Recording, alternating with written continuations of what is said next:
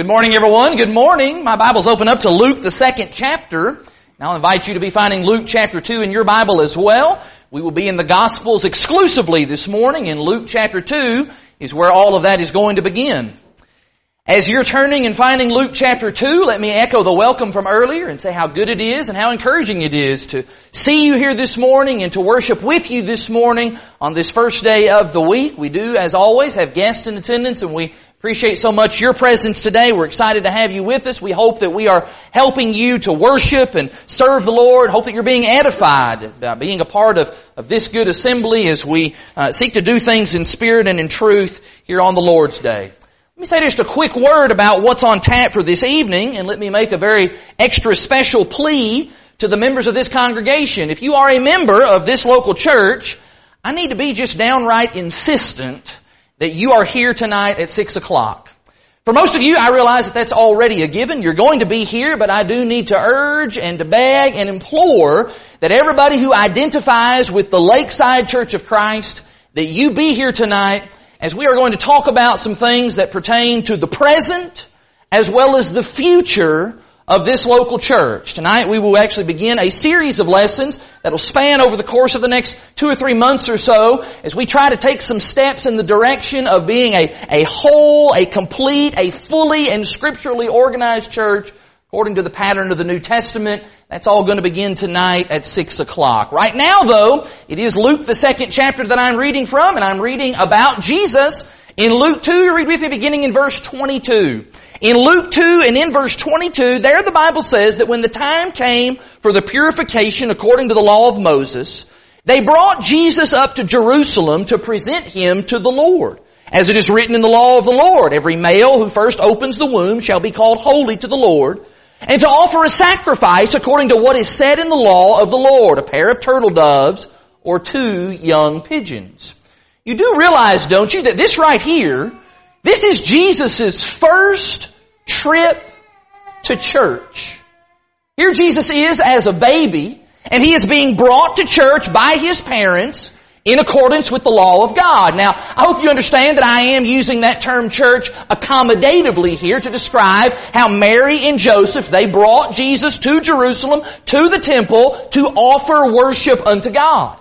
And I also realize that there are some major differences between the temple of old and church buildings today. I understand about that and I trust that you do too. But what's going on here in Luke chapter 2? If we were to just use kind of the modern day vernacular that everybody understands, what we'd say is, is we'd say that Jesus is going to church.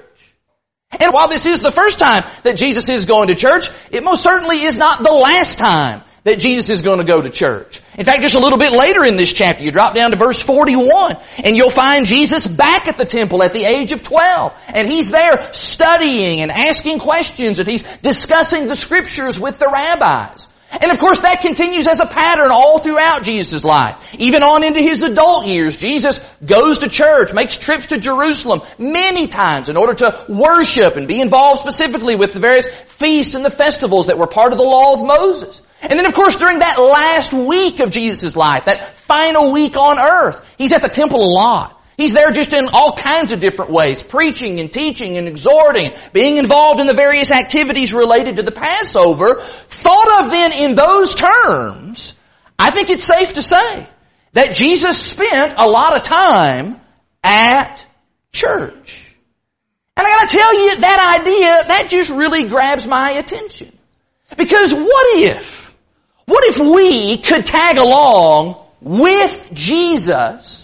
What if we could go to church with the Lord? What exactly would that be like? What can we learn from visiting a place of worship, a center of worship, and we are side by side with Jesus? Well, this morning we don't have to hypothesize about that. We don't have to speculate about that. Because we have the gospel record of several occasions in Jesus' life when he frequented the temple. And as part of our preaching theme for 2018, we're gonna go with him. We're gonna go to church with Jesus today. And let's see what we can learn from the Master about what it means to worship God. Think about it. We are in a worship assembly this morning.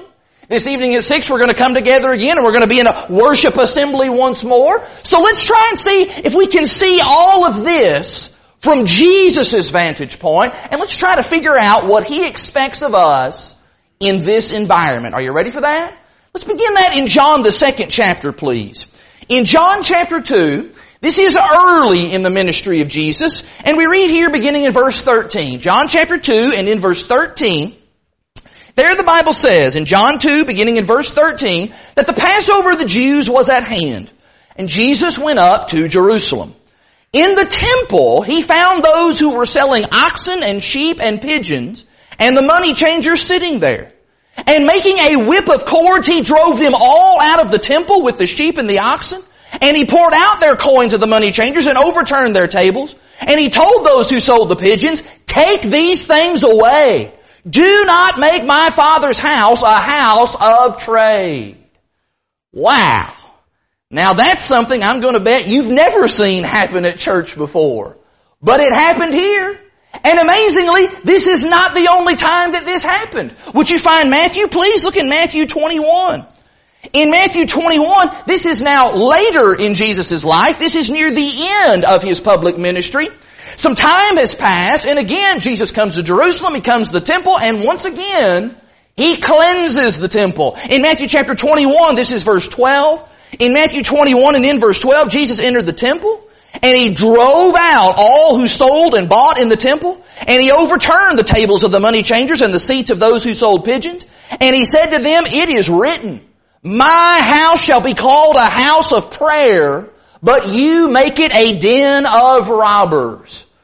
I want to say from those two passages this morning that when Jesus comes to church, Jesus expects to find that the focus in that place is going to be on God and worshiping God. Now, I want to be very clear once again that there are some differences between the temple of Bible times and our church buildings today. But under the old law, there were certain worship practices that were mandated by God, and Solomon, with the approval of God, built a temple, a place, a facility where those things could be done. And of course, if you know your Old Testament history, then you know that Nebuchadnezzar burnt that original temple to the ground. But then during the times of Ezra the scribe and those who were his compatriots, the temple was rebuilt so that the worship of God could carry on. By the time of Jesus, that temple had actually been enlarged and it had been beautified dramatically under the direction of Herod the Great. All of that said though, the temple was still the place to do what? It was still the place to go and focus on and worship God. That was to be the primary singular focus of what was going on in that building and in that structure, worshiping God. In that way then, that makes the temple really no different than this church building or any other church building that is built and maintained with God's money, money that has been contributed by God's people to the treasury of the Lord, to do what? To be involved in the worship of God. Yes, I realize that there is great edification that we get from coming into this place. There is encouragement that we get from one another, but listen to me, all of that is secondary. All of that is a byproduct of our primary focus as to why we are here, and that is to worship the Lord. Yet if you were to visit lots of church buildings today, yeah, that doesn't really seem to be the primary function as the same as it was of the temple of old. You drive by lots of modern church buildings today and what do you see? Well, you see playgrounds and you see ball fields. You see gymnasiums. You go inside and you see family life centers. You see community rec halls. Sometimes they're referred to as the youth annex. You go into the foyer and you'll see coffee bars. You'll see gift shops. I was surprised to learn that there are actually as many as 200 churches in America that have bowling alleys inside their facilities. Wow. If the devil's in the way, we will bowl right over him, I guess. Why, when somebody today, when they say, hey, I'm going to church, there's a pretty good chance that they may not even mean, I'm going to worship God. Why, when they say that, they may mean, I'm going to an aerobics class. They may mean, I'm going to vote in an election. They may mean, I'm going to drop my kids off for a Mother's Day out. In fact, the buzzword in many churches today is the term multi-purpose. We've got a multi-purpose facility where you can come and we can do all kinds of stuff. We can play and we can recreate and we can have fun. And oh yeah, of course over here, yeah, we can do some of that worship stuff too while we're here.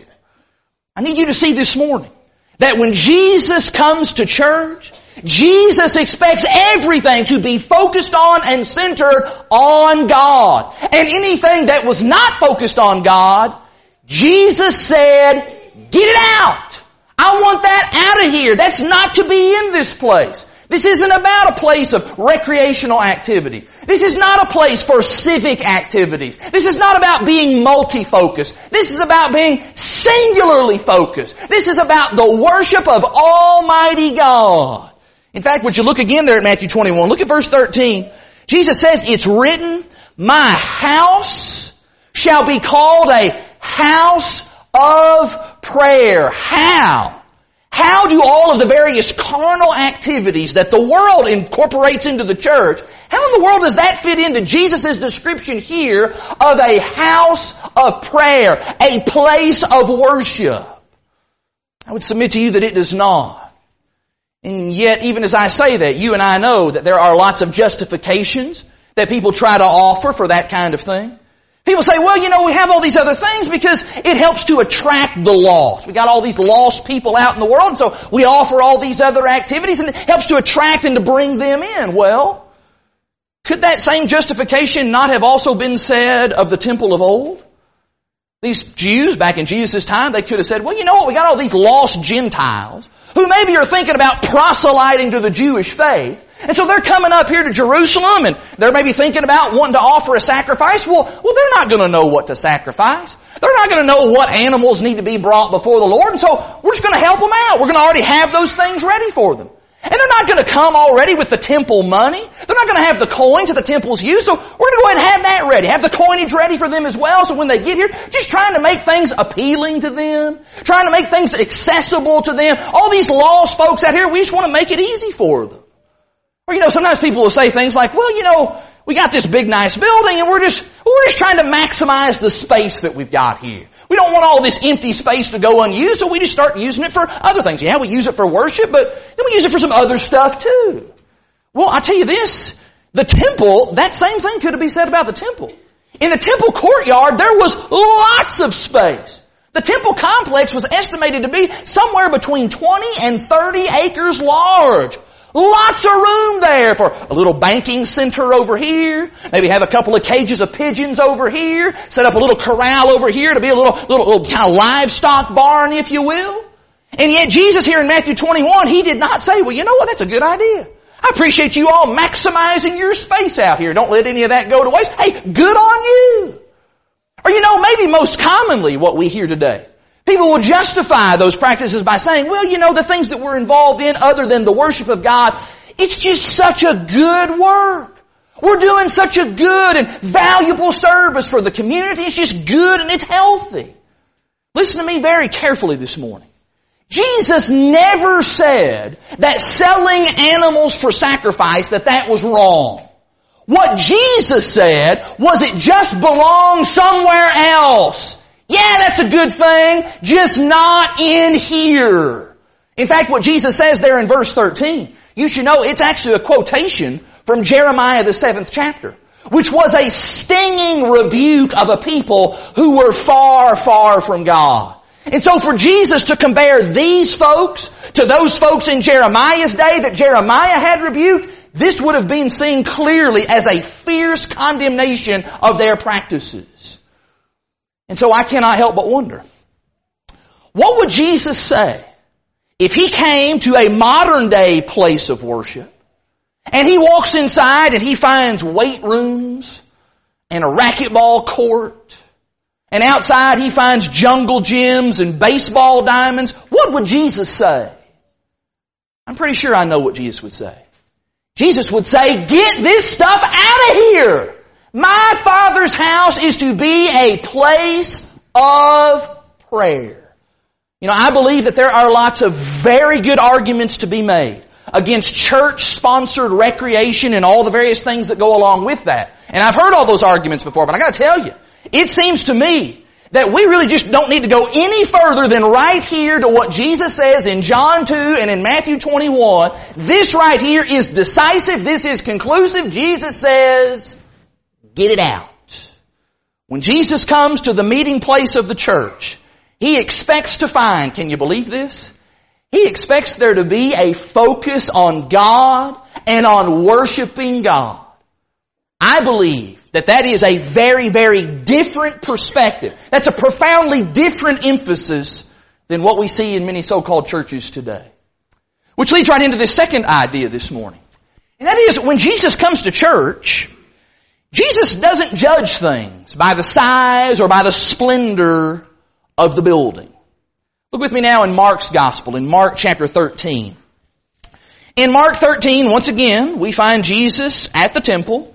In Mark chapter 13, this is verse number 1 that I'm reading, in Mark 13 and verse 1.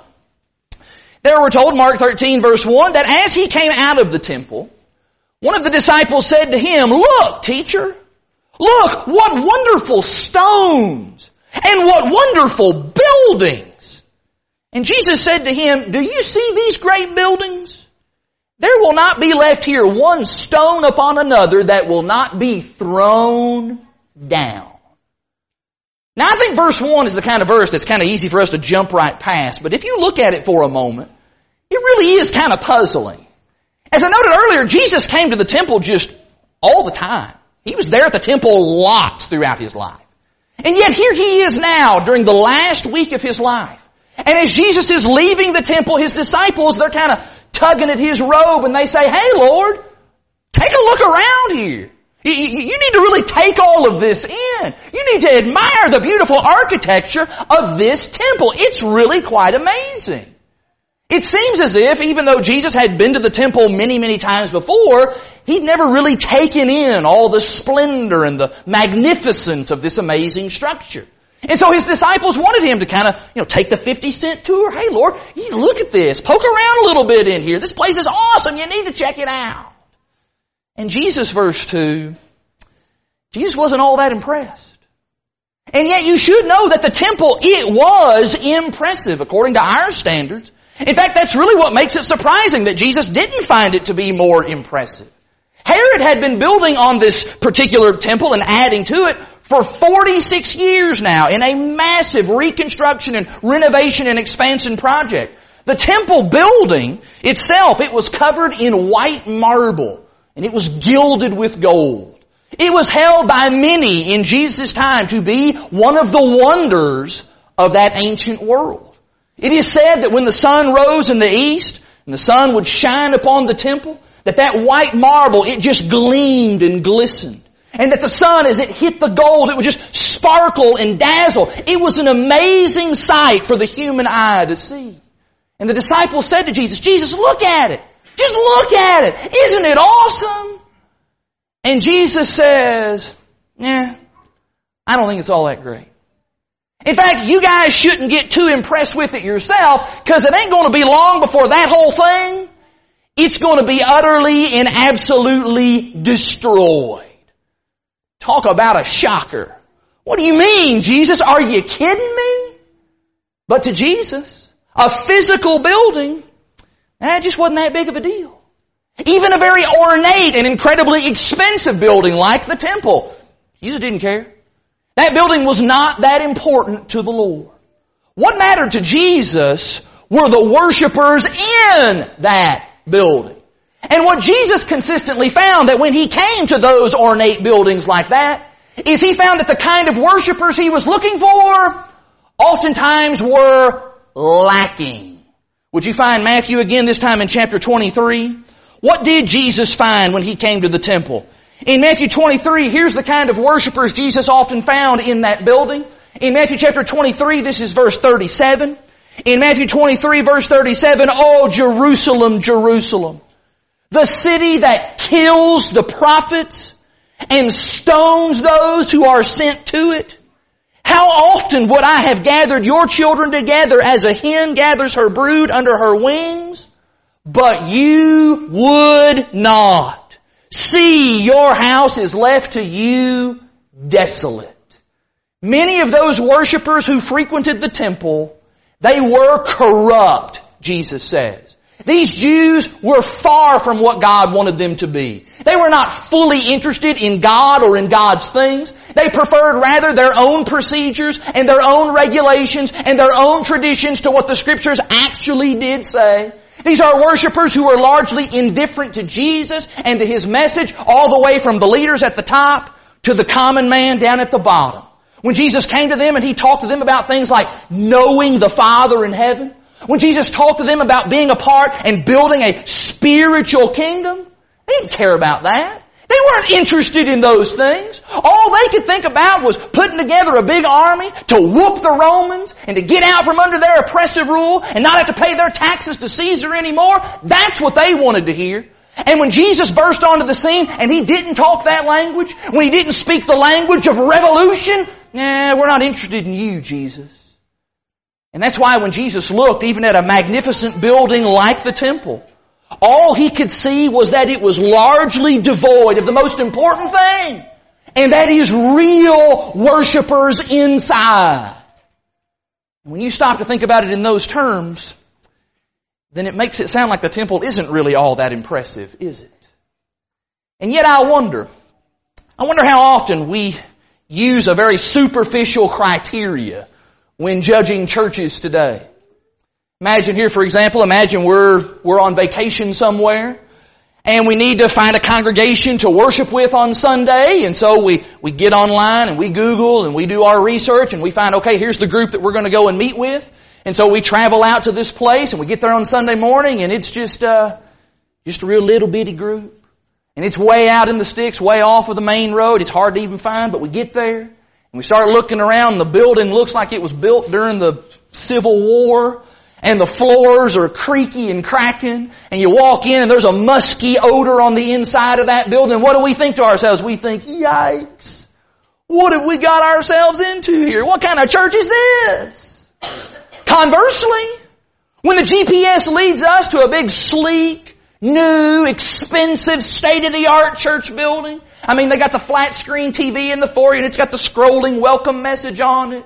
And I mean, they've got, you know, crisp new songbooks and Bibles in the pews, and they've got the high vaulted ceilings in the auditorium. What do we say? We say, wow, this looks like an amazing church. This group must really be something. Really? What kind of judgment is that? How have we decided that square footage that that is any kind of measure of the quality of worship that's going inside that building? Certainly not saying that big or nice buildings, that they are wrong. Absolutely not. But Jesus helps us to open our eyes to see that there's a whole lot more going on than just the size and the splendor of a structure. In fact, instead of maybe talking about vacationing and visiting other churches, maybe we ought to think about ourselves right here at Lakeside. What kind of church are we? Real easy for us to say, well, isn't it obvious? We're a pretty great church. I mean, come on. Look at this nice building we've got. Everything's in order and man, we just got it all together here. And of course, this is a great facility that we have been blessed with. Many of the hands that helped to build this meeting place 17 years ago are still in this room right now. And I know that there are many others here throughout the years and even to this present day have a big hand in helping to maintain and to the upkeep of this church building. There's lots of good things that can be said about this meeting place. But what if Jesus came here and we're tugging at Jesus' robe and we say, Jesus, come on. Let me take you on a tour of the grounds here. Let me show you our build. You gotta see this place. How do you think that's gonna go? Can you imagine Jesus? Come on, look at these new pews we got. We just got these new pews a couple of years ago. What do you think about these pews, Jesus? Let me take you downstairs. Let me show you the Bible classes. Boy, I tell you what, our teacher got the walls all decorated with some great visual aids down there. You gotta be impressed with that. Hey, let me take you to the resource room, Jesus. That right there? Yes. That's the copier that Moses used to copy the Ten Commandments. Can you believe that? Can you imagine that? Come on, Jesus, this is an amazing building. Jesus, his response is probably going to be something along the lines of, I don't really want to see all that. All of this stuff, it just, this really isn't all that important to me. This is just a building. Wood and stone and brick and mortar. What I really want to know is I want to know what kind of people come in to this building. I want to know what's in the hearts of the people who frequent this building. What are they about? Are they about seeking God? Do they want to do the will of my Heavenly Father? Or do they maybe have their own agenda? They've got their own priorities. Are they just the kind of people who they're, they're playing church? They're going through the motions? And they have this big nice building as kind of a, of a, it's kind of a facade so that they can tell themselves, oh, we're, we're really something when in truth, in their hearts, they are far from me. Let's not kid ourselves. Let's not pretend that just because we have erected this nice building, and just because we arrive here three times every week, that somehow Jesus is going to look at us and He's going to say, wow, you guys are the best church going. Jesus is able to see past that. Jesus is able to see past the outward veneer of a building. Jesus is even able to see past the outward veneer of our nice church clothes that we're wearing this morning. Jesus is able to see to the inside of a man. And that leads directly into this third and final, probably most important point this morning. And that is that when Jesus comes to church, He's looking for hearts. And He's looking for hearts that want Him. Let's follow Jesus one more time to the temple, this time in Mark chapter 12. In Mark chapter 12, we actually made a stop here in our With Jesus series last month, but I need to revisit this amazing scene once again. In Mark chapter 12, this is verse 41. In Mark 12, beginning in verse 41, Jesus sat down opposite the treasury of the temple, and he watched the people putting money into the offering box. And many rich people put in large sums. But a poor widow came in and she put in two small copper coins, which makes a penny. And he called his disciples to him and he said to them, truly I say to you, this poor widow has put in more than all those who are contributing to the offering box, for they all contributed out of their abundance, but she out of her poverty has put in everything she had, all that she had to live on. Here Jesus is at the temple and he is watching people give.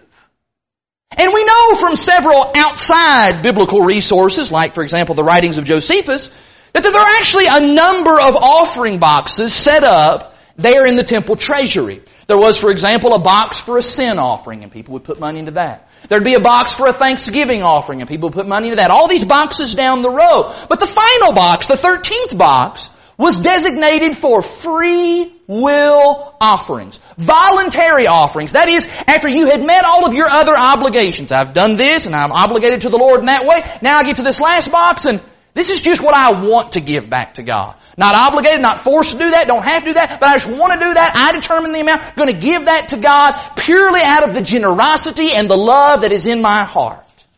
And it must have been quite a spectacle there in verse 41. To see all these rich people coming in. And they're just pouring money into that free will box. Oh man, look at this guy. His coins just piling in there. Look at Mr. Big Giver over there. Look at how generous he is. Look how much he gave. But of course, Jesus, Jesus saw right past all of that. Because Jesus was able to see something that we cannot. He's able to see the heart. And what Jesus saw was not all the rich people. Jesus saw right to the heart of this poor widow woman as she puts in her two mites.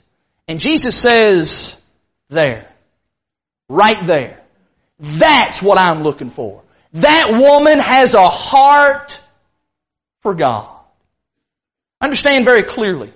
Jesus was not impressed by religious performance.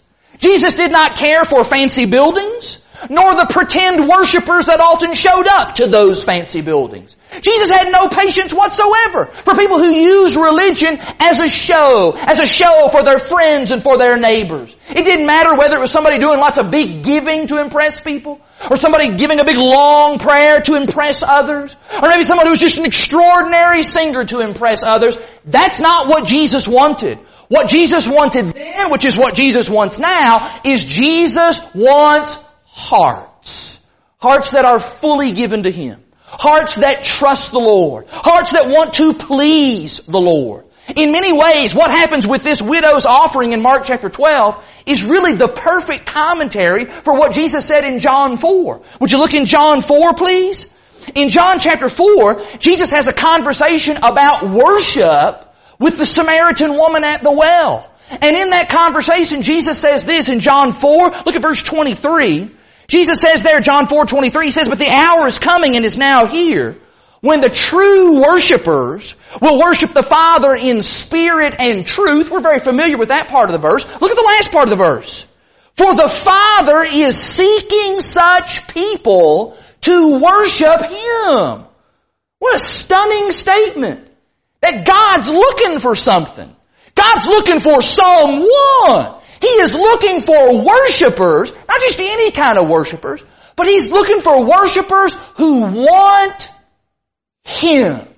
That their desire is to please Him and to make Him happy. You know, some of what I've said this morning, I imagine, would probably be very off-putting to some folks in the religious world. They would say, well, what do you mean? That the church isn't to be about, you know, fun and frolic and entertainment. Who would want to go to a church that doesn't have that? Come on, who would want to go to some dumpy, ordinary, little old building over there on the wrong side of the tracks? Who would want to go to a church that's just simply about being a house of prayer? John 4 tells us the kind of worshipers that want to go to that place. The kind of worshiper that God seeks is the kind of worshiper who seeks after God, who wants to focus on God, who sees worship as an opportunity to give their very hearts to the Lord. And I need to be asking myself right now, you need to ask yourself, is that what I'm doing here today? When God is looking on my heart right now, this very second, as we are engaged in a study of His Word, what is God seeing? In fact, maybe I should put that question in the past tense. What has God seen in this period of worship? What has God seen in your heart as we sang those songs? We sang about Him and about His place, about heaven. What, was in your heart as you sang those songs? When our brother Paul led us so ably a few moments ago in that prayer, was your heart involved in that? Did you come before the Lord with thanksgiving and with your petitions at that time? And maybe I should also ask this question in the future sense. When we have the opportunity here in just a couple of moments to give back to God, what's God going to see on your heart in that moment? When we partake of these emblems in just a few moments to remember the body and the blood of Jesus, where will your heart be then? That kind of honest self-examination, oftentimes it can be very incriminating, it can be very indicting. Because it is really easy for us to come in here and we can put on a show, we can put on a little bit of a religious performance and we can fool everybody else. But you know what? Anybody can do that. That's easy. Anybody can do that kind of thing. But this widow woman in Mark 12, what she does is so much more difficult. Giving your heart to the Lord. In another sense though, I should say that the widow woman's example, it ought to be really good news for us.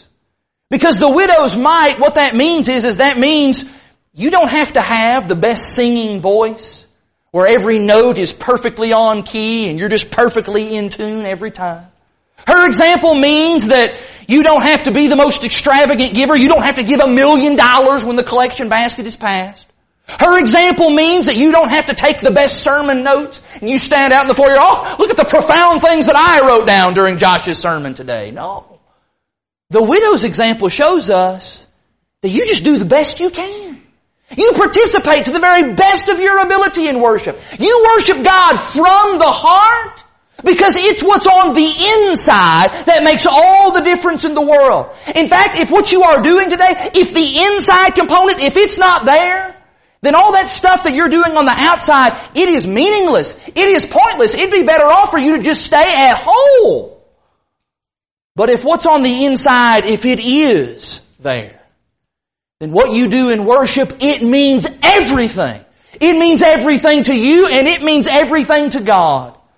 Because He is seeking for true worshipers who will worship in spirit and in truth. Worshipers who will give Him their hearts. Now I must say, I believe we've learned a lot from going to church with Jesus. And naturally, at least for me, I think it causes our minds to maybe kind of wonder, okay, we went to church with Jesus in the first century. What would it be like if Jesus came to church with us? That's an interesting thought, isn't it? What if Jesus came to our own assembly? You ever thought about that? What if Jesus showed up on some Sunday here at Lakeside? What would that be like? I'll tell you this. I think all of us be running back there, you know, shaking his hand and greeting Mr. Visitor Jesus. Everybody be making sure to greet the visitor that day. I think the singing that day would be even more fervent than it already is. I bet the prayers that are offered that day would be taken to a whole nother level, realizing that our mediator is right here in our midst. I wonder if maybe we could get Jesus to preside at the table and have Him to lead our minds in those thoughts as we partake of the supper. I assure you that your preacher would feel very intimidated that day trying to preach a sermon knowing that the greatest preacher who ever lived is sitting right here in our midst. It is a daunting thing to imagine Jesus being in our midst as we try to worship God. But you realize, don't you? You realize that as we have brought our worship before the Father's throne during this past hour, you do realize that Jesus has been here, don't you? He has been here for every single minute. He is here right now. He is in our midst every single time we gather in His name. The question is, what does He see? What kind of hearts does He find when we come into the Lord's house and offer worship in His name. You know, there is coming a day in which there's going to be a worship assembly unlike any worship assembly that has ever taken place here upon this earth. And those of us who are Christians, those of us who are living faithfully for the Lord, we're really looking forward to that day. I know that I am. Going to be a worship assembly that's going on in heaven where the singing is we're around the great white throne, singing praises to the Lamb throughout the ages of the ages. That's going to be awesome. I want to be there. I'm doing everything I can right now so that I will be there. But if you're not a child of God, chances are the thought of thinking about that probably scares you a little bit. Because you realize that you're not in a prepared condition right now. You're not ready to be a part of that great worship assembly someday, and that someday could be today for all that we know. Question is, what are you going to do about that? The Lord knows hearts. Talked about that already. What does He see in your heart? Does He see that you do have a love for God and a desire to want to please Him, but you just haven't gotten off the dime? Well, why don't we get off the dime today? Why don't we make today the day we come down this aisle, confess our faith in Jesus Christ as God's Son, and then allow ourselves to be immersed in water, baptized for the forgiveness of all of our sins so that we can become Christians, we can become a God's, part of God's family, be a part of His church, and we can be ready for that great moment, whenever it may be, when we can join the saved of all time, worshiping God throughout eternity. Can we help you this morning? Brother or sister, if there's sin in your life and you're not living right, you're not doing and being what you ought to be, get that straightened out. Repent. If that needs to happen in a public kind of way, we're ready to pray with you and encourage you and help you too, so that you can be confident and you can be ready to meet the Lord in the air and to be with Him in heaven someday. Whatever your need may be, you simply need to make it known. Do that right now by coming to the front while we stand and while we sing.